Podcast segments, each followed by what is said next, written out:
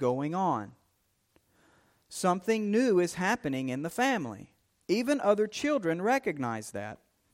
And, and, if, and if none of us had any books on the topic, if there was no education that was presented to us, if, if there was no teaching that was passed down from generation to generation to generation regarding childbirth, it wouldn't take very long that firsthand experience would teach us some truths about birth. It doesn't take very long.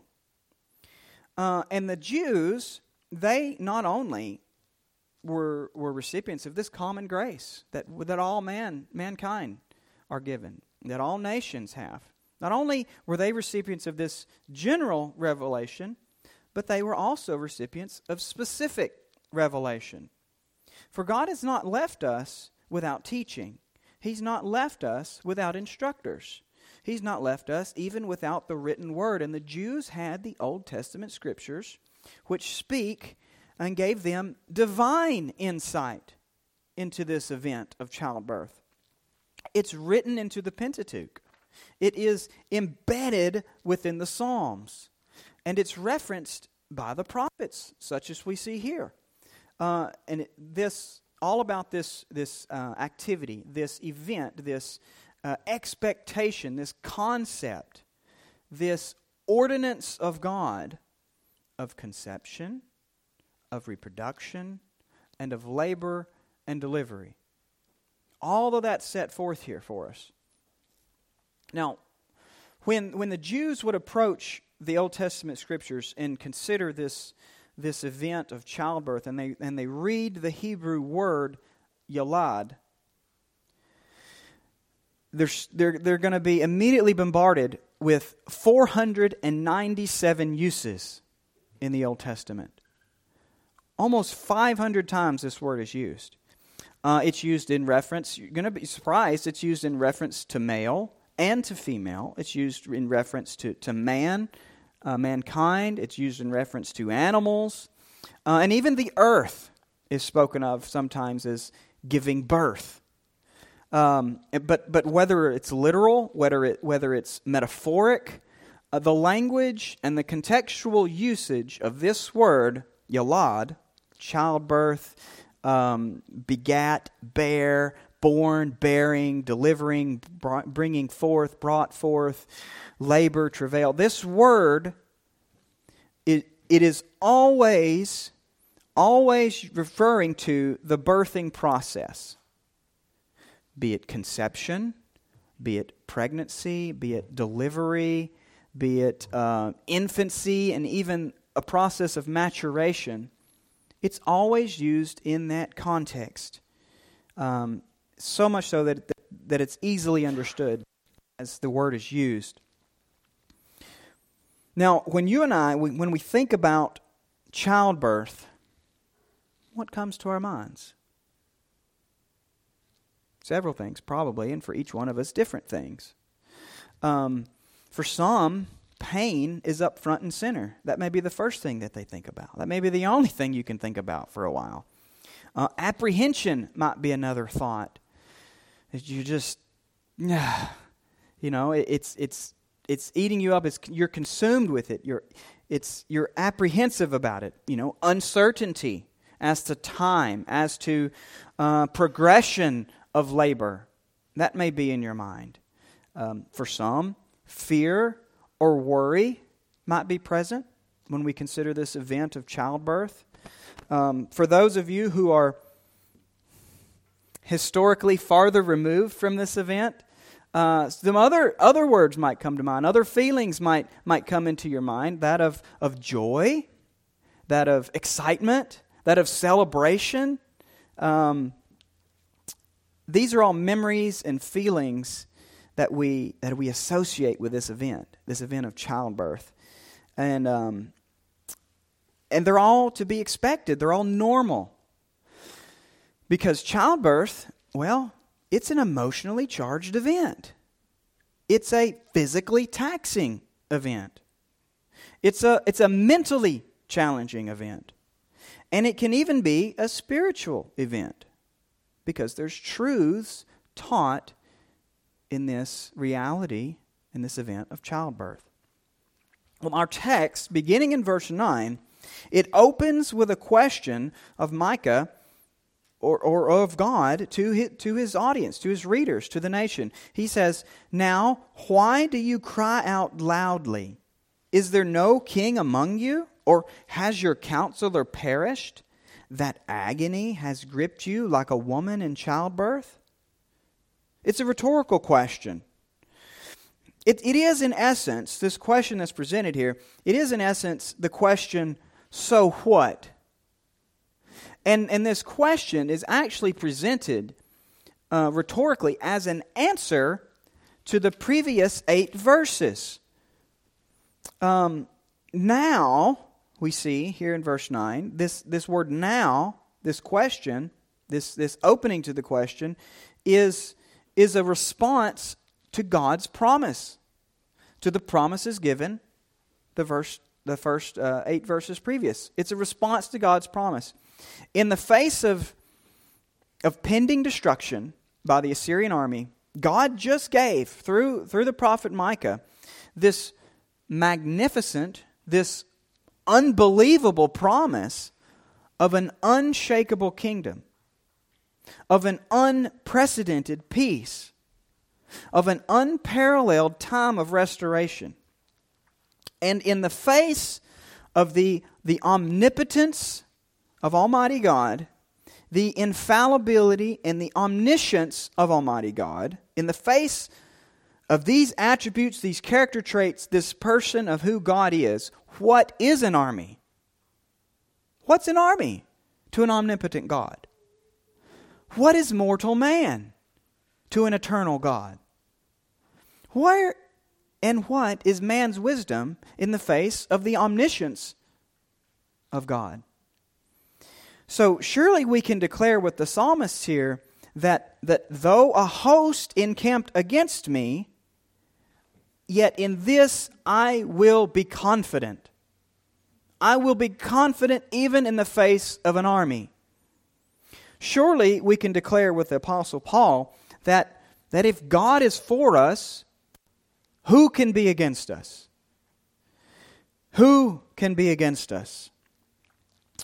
This word now, as it is presented here in verse 9, it's a return to contemporary events.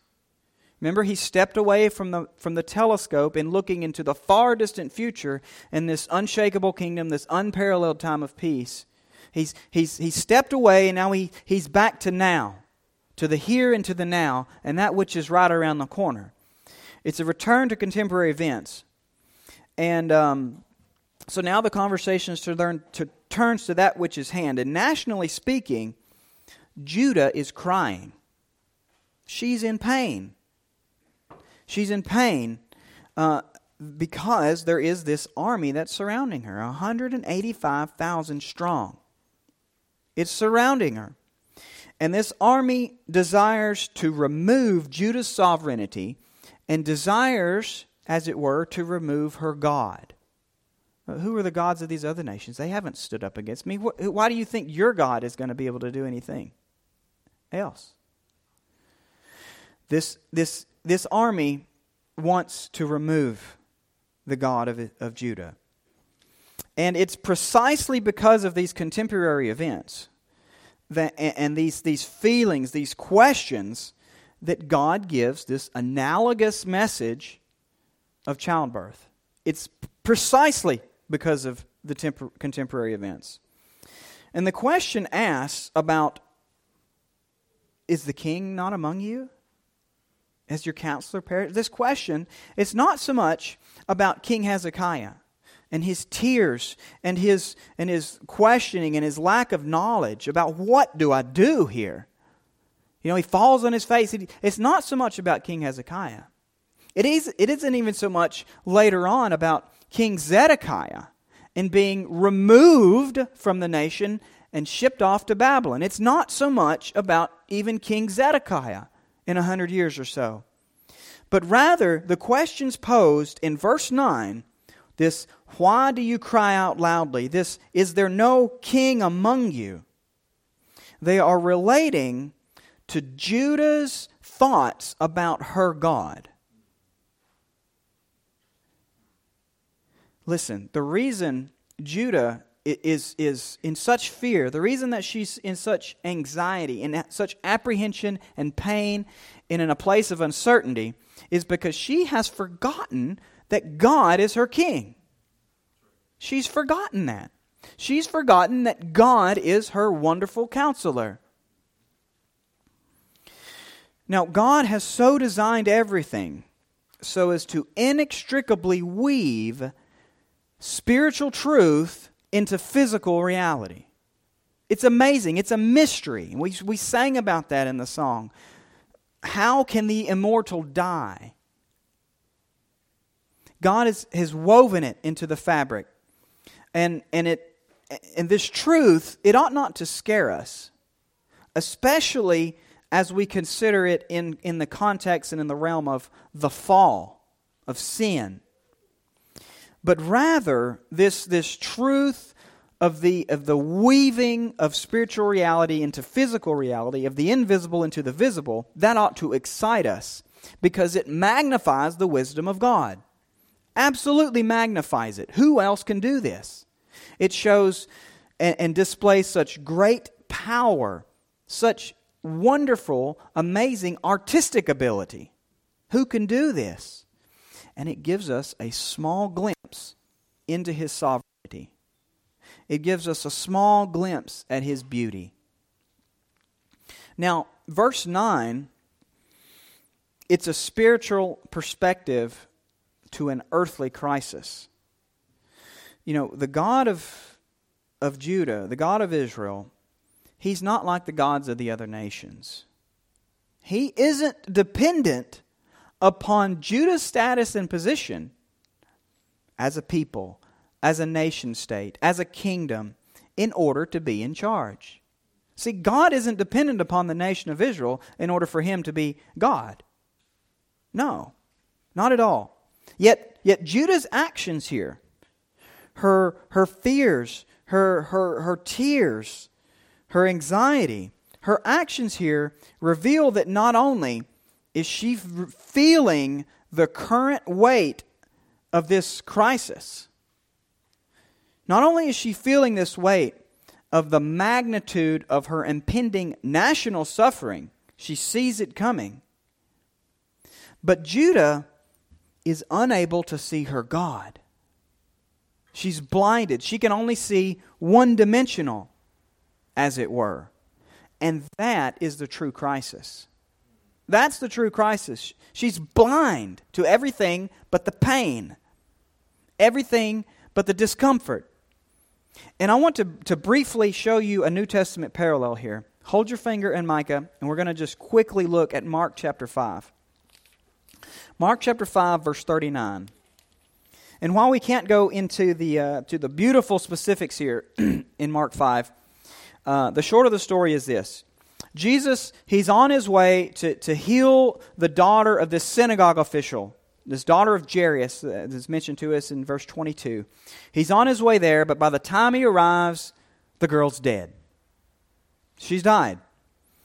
And um, let's read verse 39. And entering in, that's in coming into the home, he said to them, Why make a commotion and weep? The child has not died, but is asleep. Now, from all appearances, indeed, even in reality, this little girl, this only child of this man, she's lost her life. It seems as if Christ was too late. If he, he just didn't get there in time. If that woman hadn't stopped him, he would have made it in time. From all appearances, that seems to be the feeling. But, but notice that Jesus said, She's only asleep. Why are you crying? She's only asleep. She's not dead. And then he proceeds to raise her back to life. So, how does this relate to our passage in Micah? Well, it's, it, it's quite simple. I want you to think of it in reverse here. Think of verses 1 through 8 of Micah 4, and also the last half of, of verse 10 in Micah 4. Think of that as the resurrected girl. She's alive, she's got new life. And think of uh, chapter 3, verse 12 this Zion being plowed as a field, Jerusalem becoming a heap of ruins. Think of verses 9 through the first part of 10 as the death of the girl. She's dead, she's dying. See, from the vantage point of man, the prophet is saying here that the nation of Judah is indeed going to perish. She's going to die. She is terribly sick. And that is her agony. That is her travail. That's her laboring, her suffering. That's her pain, is the death of her, of her nation. But from the divine perspective, from up high looking down, Micah, along, along, with, the, along with Jesus, is saying to the Jews, Look, she's not dead. She's just asleep. She's just asleep. So when Jesus, when he takes this girl, his daughter, when he takes her by the hand and says to her, Little girl, I say to you, get up. That's what we're looking at when we read verse 10b of Micah 4. He's saying, Get up, little girl. Wake up. In other words, Judah's dying. Her nation's dying, and she's going to die but the sickness of which she is dying will not result in her ultimate death. That's the parallel. So, to what then are these verses referring? Verses 9 and 10 specifically. Well, the kingdom of Judah and Israel here is not yet in its mature form. It's not yet in its full form. It's only embryonic, as in the womb, as it were. And, and the reality is true um, not only in Micah's day, but frankly, folks, it's still true. It's still true, even down to this very day, Scripture says. The nation of Israel is not now, nor ever was, God's kingdom in totality, in total.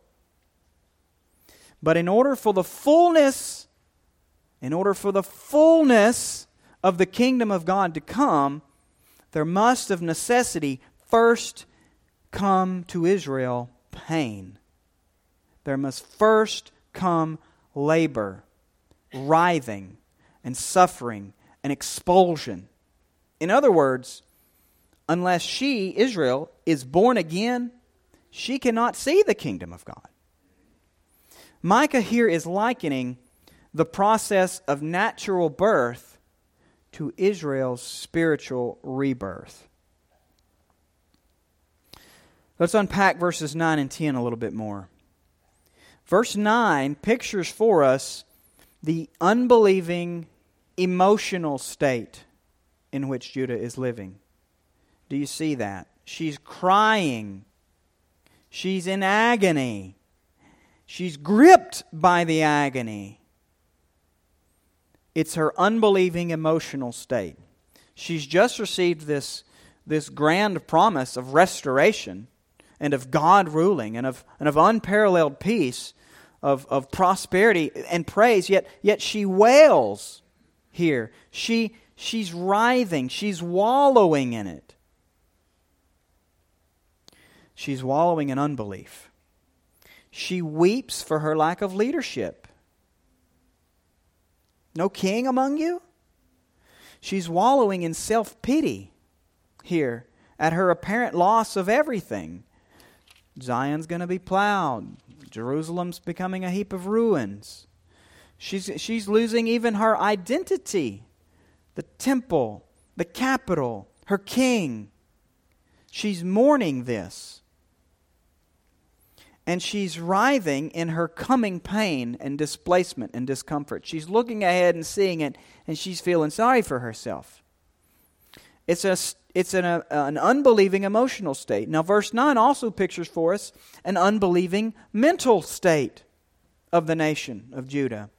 The nation's very fickle, she's very confused. She's willing to accept almost any teaching that comes down the pike as long as it doesn't require her to repent. She's going to accept anything as, with, as long as it doesn't have that stipulation. On the one hand, um, we see in, in 311, she asks this question Hey, is not the Lord in our midst? We're unstoppable. She's got a profession of faith. The Lord's in our midst. But on the other hand, by her actions of, of verse 9, it's as if she believes that, that because the nation's crumbling, because she's experiencing difficulty, then, then God's weak. God's sick, or maybe, maybe God has died altogether. She's got no possession of faith. So, verse 9 pictures for us the unbelieving mental state of Judah. Verse 10, it pictures for us the unbelieving physical state of Judah. Writhe and labor to give birth, daughter of Zion, like a woman in childbirth. For now you will go out of the city, dwell in the field, and go to Babylon. In her trip to the L&D department, Israel is going to be expelled. She's going to be rejected. She's going to be captured. She's going to be enslaved. Judah is leaving her home and she's going to, to, to a place that's unknown to her. She's leaving her place of comfort and going to a place of discomfort. She's leaving a familiar place and going to an unfamiliar place, from a place of comfort to a place of hardship. She's going to a place from which she will need to be rescued and to a person from whom she needs to be redeemed. That's where she's going to enslavement of sorts. From a place of gathered plenty We've got stores, we've got stockpiles, we've got everything that we need here at home. To a place of scattered, just survival. You're going to dwell in the field. That's where she's going here. And city, you're going to go out now, go out of the city. And it's, and it's a mark not of, of um, just of, nation, of a nation, not of just of a place of security, but a place of community. A place of, hey, we're all together. We, we have the same experiences, we have the same culture of relationship. It's, it's a feeling, it's a concept of living together, of, of, of a common purpose, common drive. She's leaving that, though. And she's going to dwell in the field, which is indicative of mere survival, just every man for himself. So, the unbelieving physical state of Judah. Verse 10 also pictures the unbelieving spiritual state of Judah. While the nation is currently facing Assyria, Babylon is mainly expressed here. Explicitly expressed here. He doesn't say you're going to go to Assyria, he says you're going to go to Babylon. And this is the first mention of Babylon, and, and, and we could go into to great depths about that. But while uh, Babylon is literally being spoken of, and we know that from the historical account, we know that from the scriptural account, Babylon is literally being mentioned, but Babylon is also representative of the heart of the kingdom of Satan. And she's going to Babylon. She's going to the heart of the kingdom of Satan because Satan owns her, in a sense. She's unbelieving.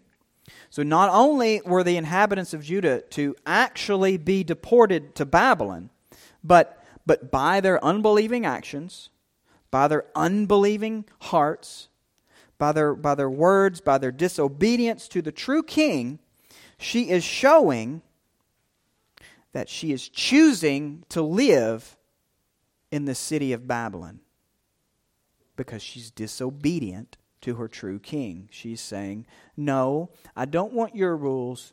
I want those rules. I want to live over there. This is she's going to this place that is the replacement city of God, the city where you can be God. I want to go to Babylon. The nation of Israel, by their continued rejection of Jesus as the Christ, is still metaphorically in Babylon.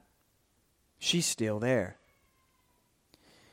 Now, it is from this state of unbelief, unbelieving emotional state, unbelieving mental state, unbelieving physical state, unbelieving spiritual state. It is from this state of unbelief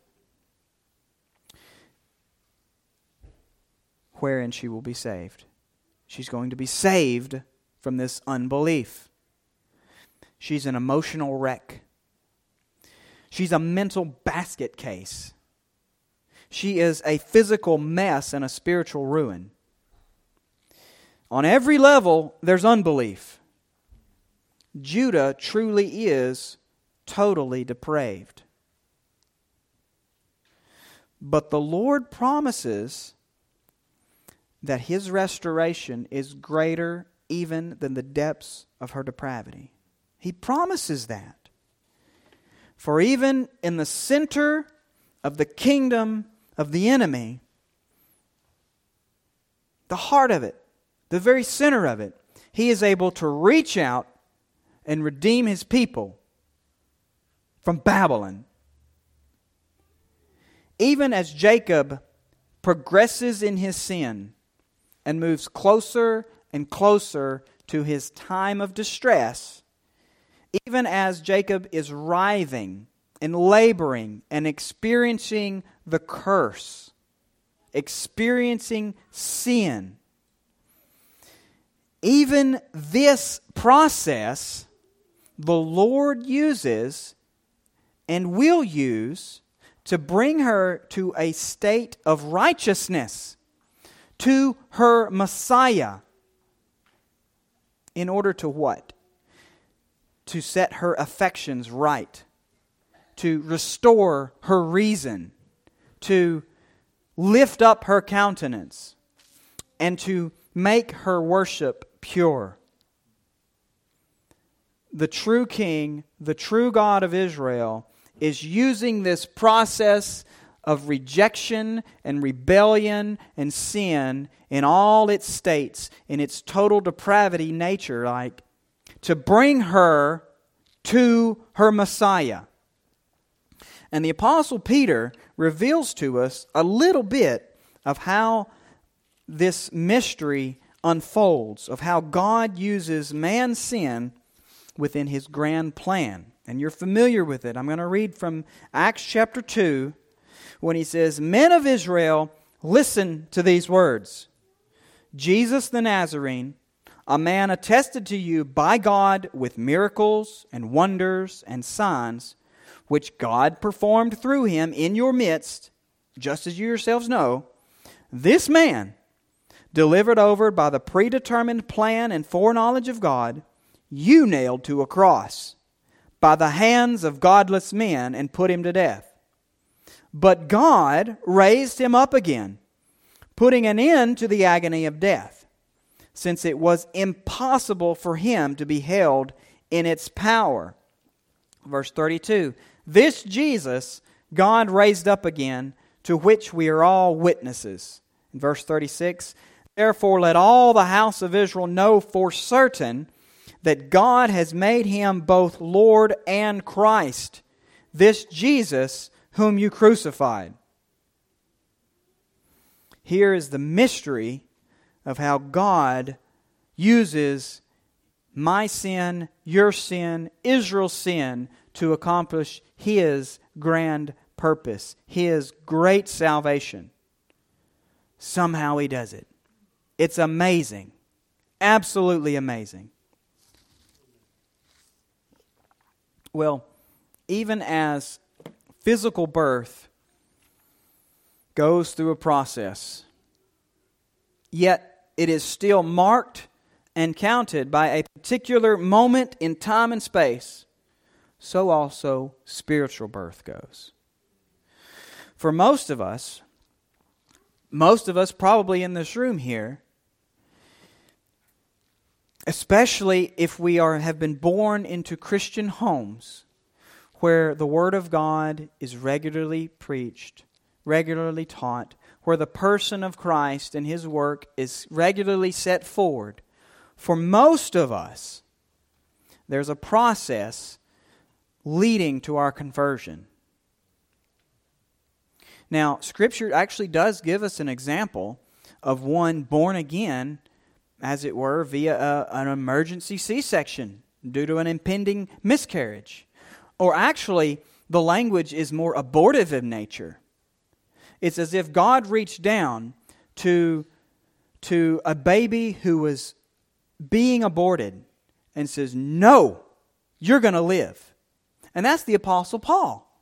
He says, One born an untime, an untimely birth. And that's its real meaning. It's more abortive in nature. So Scripture gives us one who is just dramatically turned around. That happens. But for the majority of people, it's like a process. It's like a process. There's usually a gradual development of internal pressures and tensions, almost imperceptible changes, where, where one day these changes have grown and developed, and suddenly you realize things are different. Things are different. You aren't comfortable anymore. Maybe your lower back hurts. Maybe your feet are swelling. Maybe, hey, my, my skirt, my pants aren't fitting quite as they used to. Things are different. Activities that were once conducted without second thought now begin to cause you to pause or slow down, or maybe they even give you mental anguish here. Maybe you're being weighed down with guilt. Maybe you're being even convicted by actions that once you didn't think about. You might attempt to ignore it. it'll go away. I'm just making this up. Maybe you attempt to drown it. Maybe you attempt to suffocate it, to numb the pain. How many people out there are attempting to numb the pain of sin with alcohol, with drugs, with illicit activities, with silent activities? How many people are attempting to drown out the pain. You might even put yourself in a different place. You might physically move. You might just mentally check out in an attempt to remove the pain. You may seek for answers to the nagging questions that just won't go away. It's gnawing at you. And you're seeking for answers. And you're going to look for it in education. Solomon. I sought for wisdom. Maybe you're going to seek for it in work. I built for myself everything I could possibly think of. You seek for it in your occupation. Maybe you say, I'm going to seek for it in, in, in entertainment. I denied nothing. Let me have all the wine. Let me have all the women. Maybe you seek for it in entertainment. To these nagging questions that which is gnawing you. What's going on here? Because nothing helps. The pain doesn't go away, it won't end. You are regularly in discomfort because that thing within you keeps growing. It's getting larger and larger until now discomfort becomes pain what's going on. Active labor is beginning. Agony is gripping you like a woman in childbirth. Active labor is beginning. The recognition of the horror of your sin is beginning to dawn on you. It is weighing you down. There's mental sorrow there's an emotional pain of being exposed, of having everything stripped away, and you're lying there naked. You're completely vulnerable. Yet, the more you strive against the pain, the more it hurts. You make further attempts to, to reposition yourself. She's writhing. She's trying to escape the pain, trying to reposition, to relieve the pain, to relieve the pressure. There's mounting desires for it to just go away, for it to be over. There's a great need of relief. When will the pressure let up? But the fear of the unknown, the unwillingness to succumb to this trial, the stubbornness and the failure to simply stop resisting, it only increases your agony and the birth pangs. You look to someone to guide you through this event, and though there may be others around you, only you can walk this road. Only you can walk it. And at this juncture, at this intersection, when you reach this point, there's only two options. Because the process never ends in constant tension. There's only two options, only two roads. You either choose to harden yourself to the pain, you allow yourself to become calloused to the working of the Holy Spirit. You harden yourself in order to not feel the pain anymore. In order to not bear the weight of your sin. Think of the parable of the soils with it thrown out and it springs up, but as soon as the sun comes out, done. There's no root. Or in keeping with this birth imagery, you may liken it to an abortion, where you are willingly saying, I want no part of the image of God. All I want is my pleasure and my glory. I'm going to kill it. Now, if you choose this road, if you choose this first path, God may patiently, graciously, lovingly lead you back to this intersection again. Or he may not.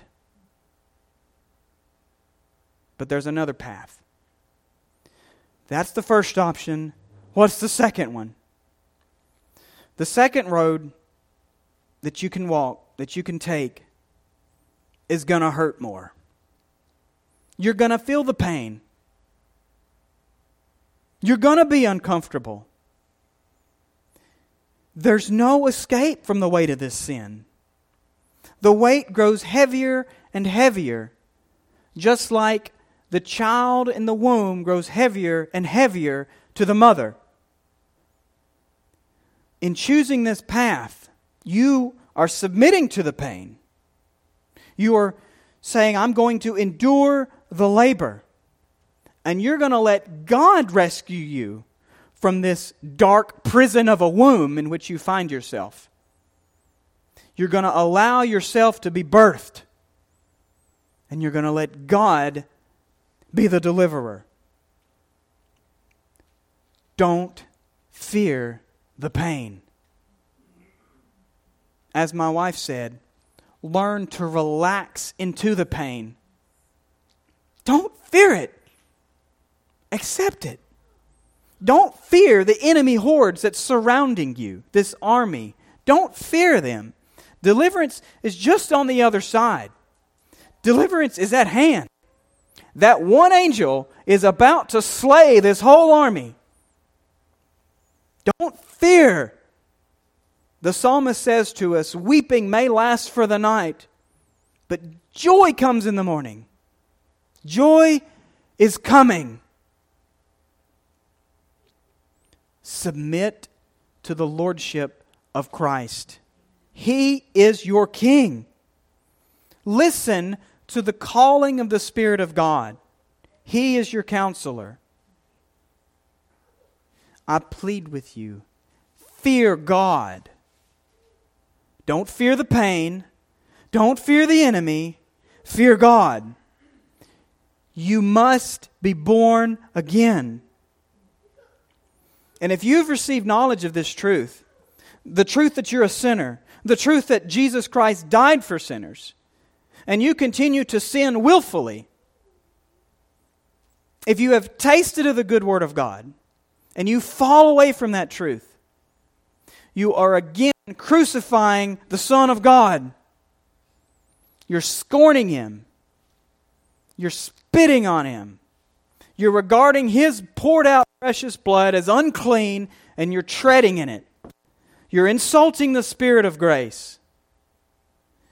Be careful, be careful that you not reject the gift of repentance. Do not follow in the footsteps of national Israel. Learn from her idolatry. Learn from her hard heartedness. Learn from her arrogance. Learn from her captivity.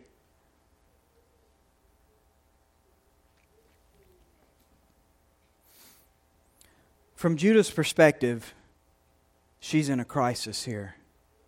Her nation's suffering defeat. Her leaders are incompetent. Her God just appears to be dead.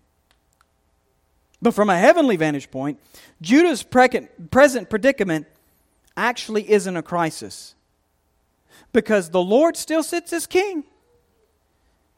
How often do you and I get worked up as if Christ is still dead?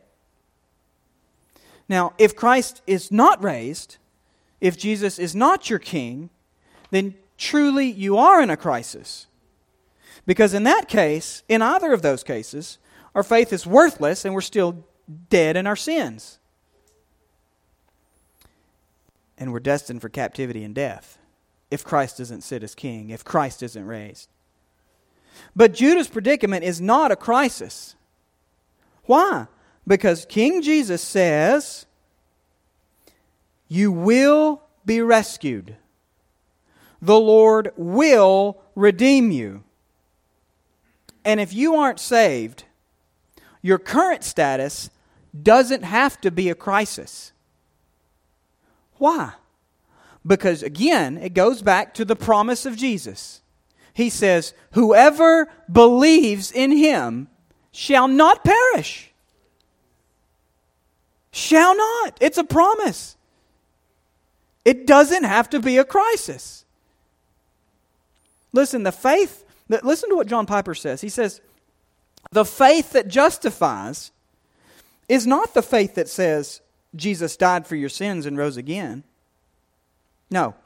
It is banking your hope on the promises that were purchased when Jesus died for your sins and rose again. You're trusting in the promise of God. And the question, again, all boils down to do you believe? Do you believe? It was this question that was posed to Adam and Eve. You going to believe God or are you going to believe the serpent?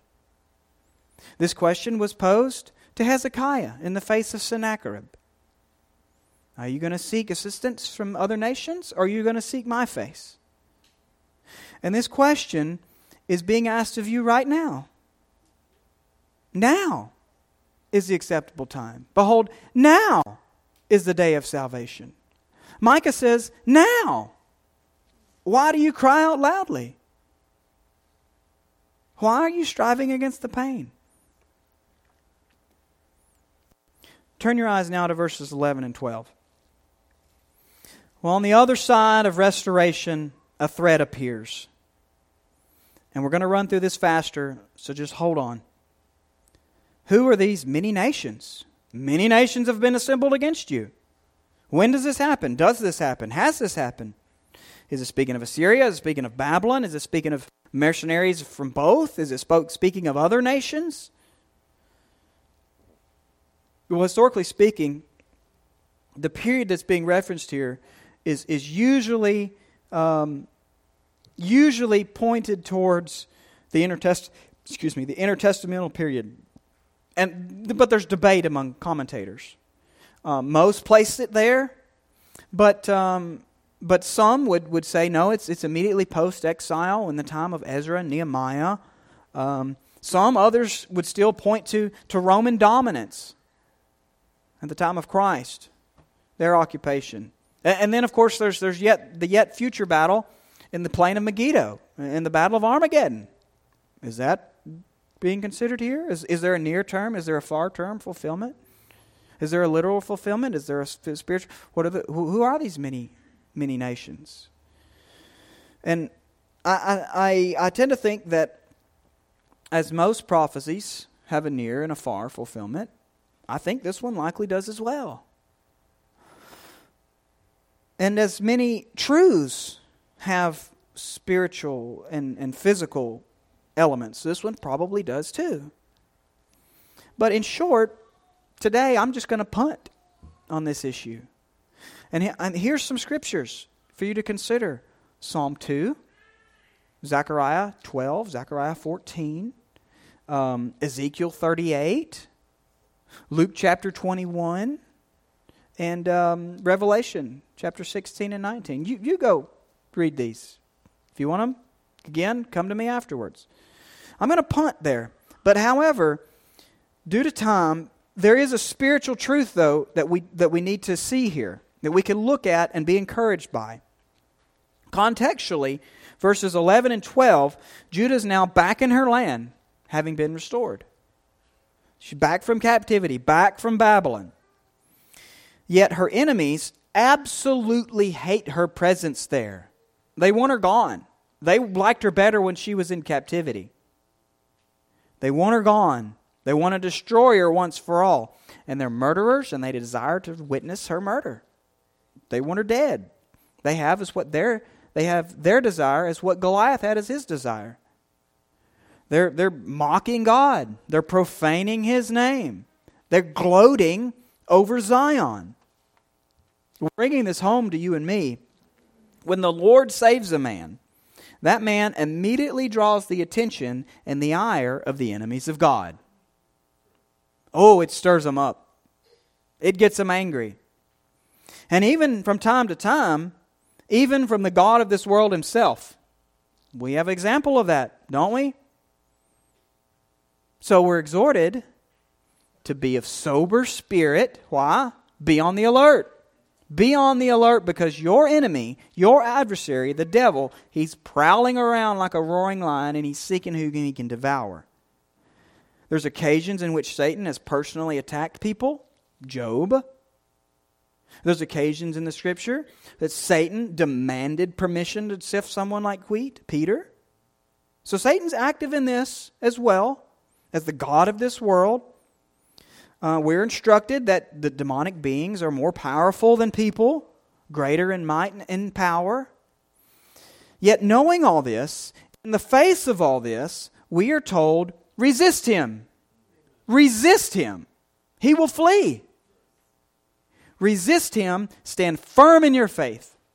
Jesus says, I've prayed for you.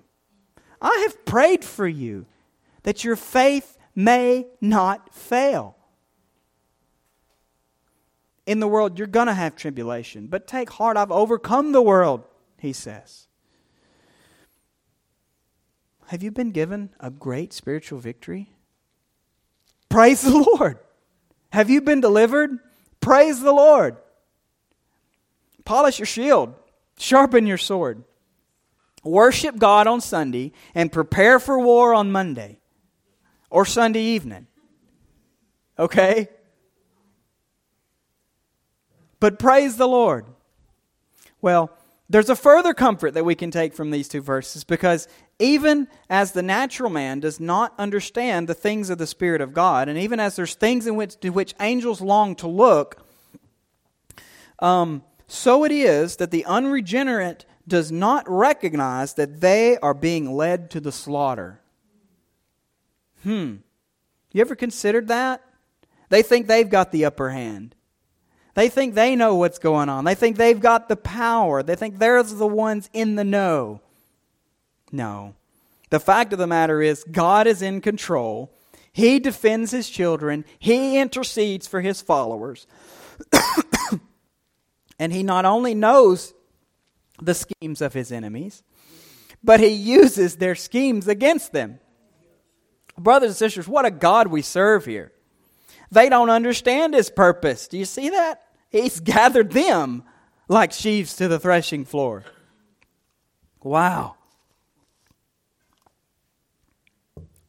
But it's not over. There's more. Do you see verse 13? God tells us that, that He allows, not only does He allow us to be brought into the army, but He, he puts us into the fight intentionally. He intentionally puts us in the fight. Those who intend to sift will themselves be uh, sifted. Those who came to thresh are going to be threshed. They're going to be crushed. And do you see the great irony here? That, that God takes this wretched, oppressed soul and not only redeems him, not only gives him white robes, clean clothes, but he fully equips him and outfits him with an entire suit of armor. He gives him the, uh, the training necessary to fight. And he deploys him on the battlefield so that he can take more ground and gain more glory for him and for his name. And there's another promise of God here. He says, Your horn I will make iron, your hoofs I will make as bronze. Listen, when it comes to metal versus meat, metal wins every time. We know that.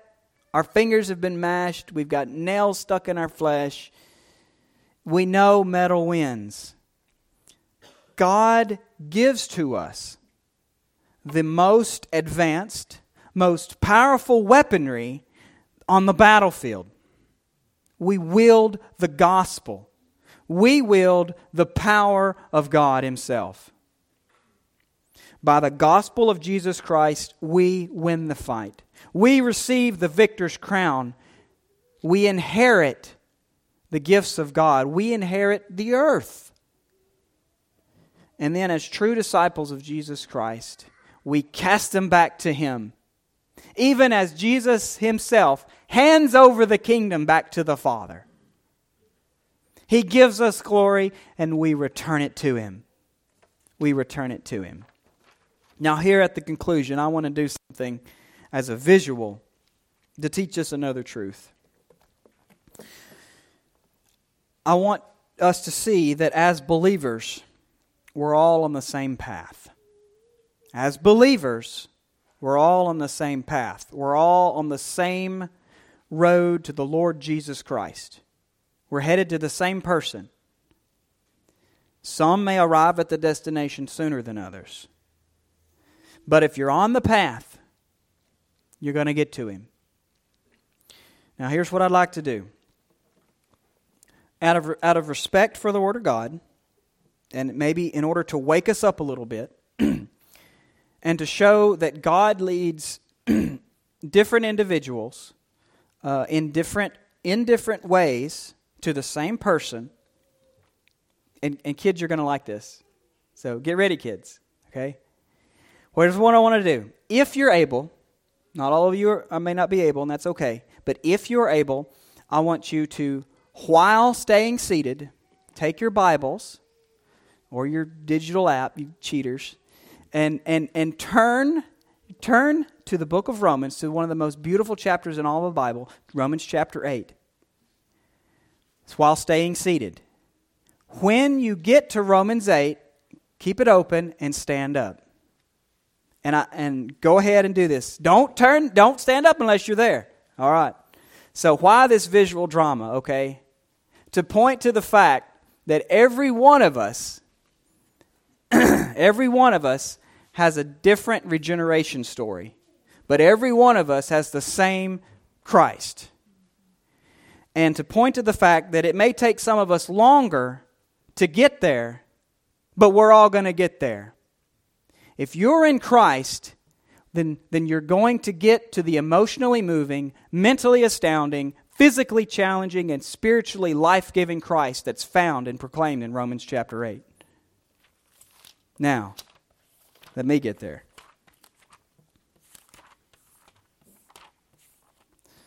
Those who are first shall be last, right? I want to read this whole chapter. Therefore, there is now no condemnation for those who are in Christ Jesus.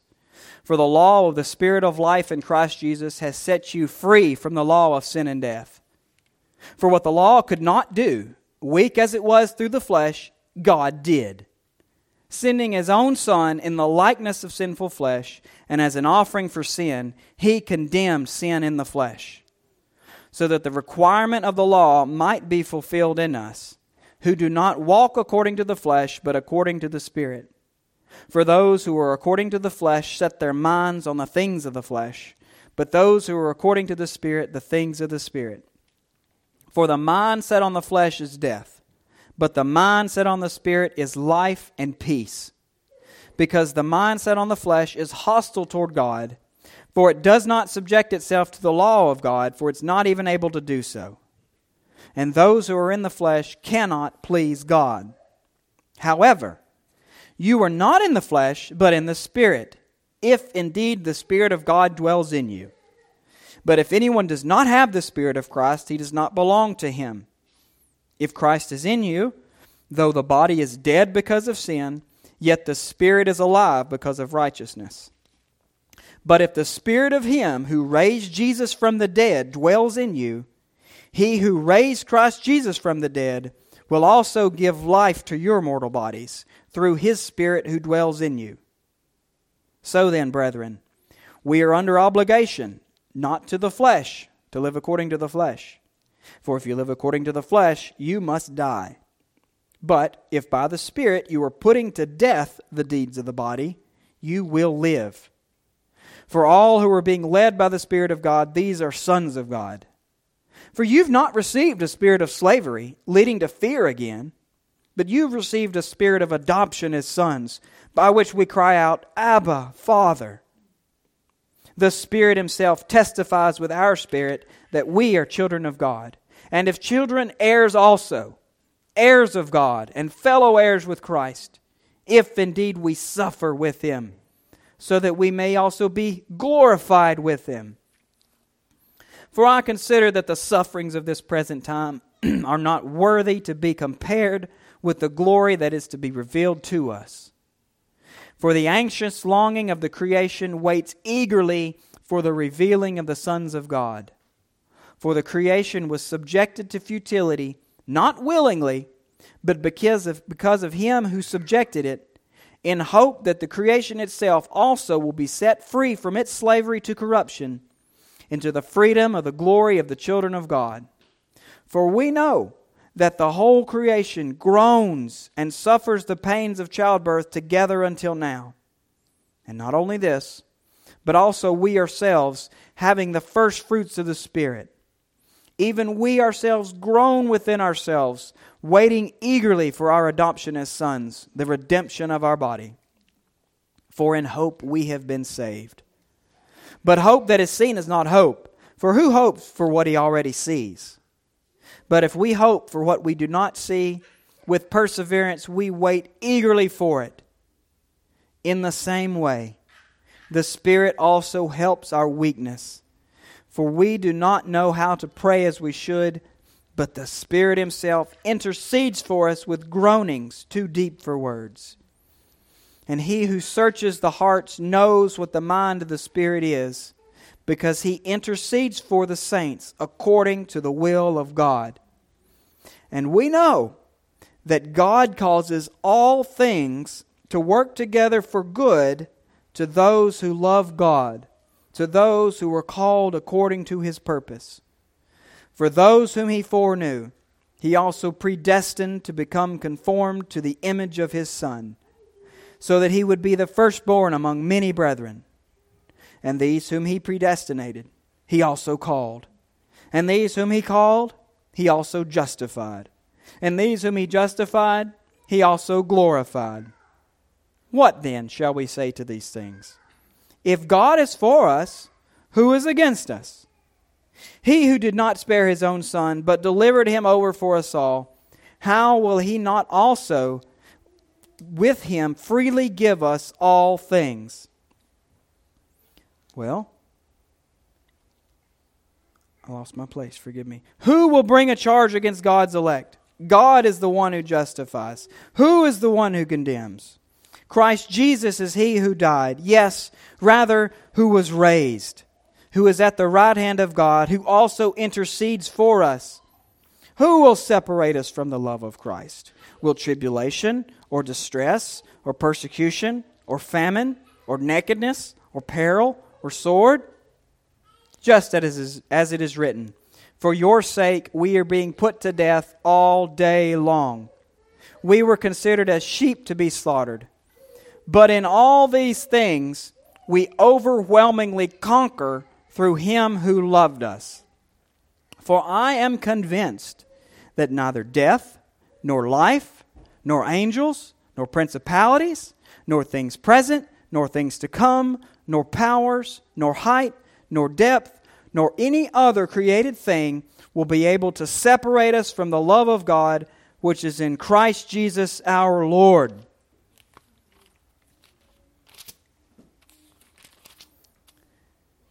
Now, to him who is able to establish you according to my gospel and the preaching of Jesus Christ, according to the revelation of the mystery which has been kept secret for long ages past, but now is manifested, and by the scriptures of the prophets, according to the commandment of the eternal God, has been made known to all the nations, leading to the obedience of faith, to the only wise God, through Jesus Christ, be glory forever.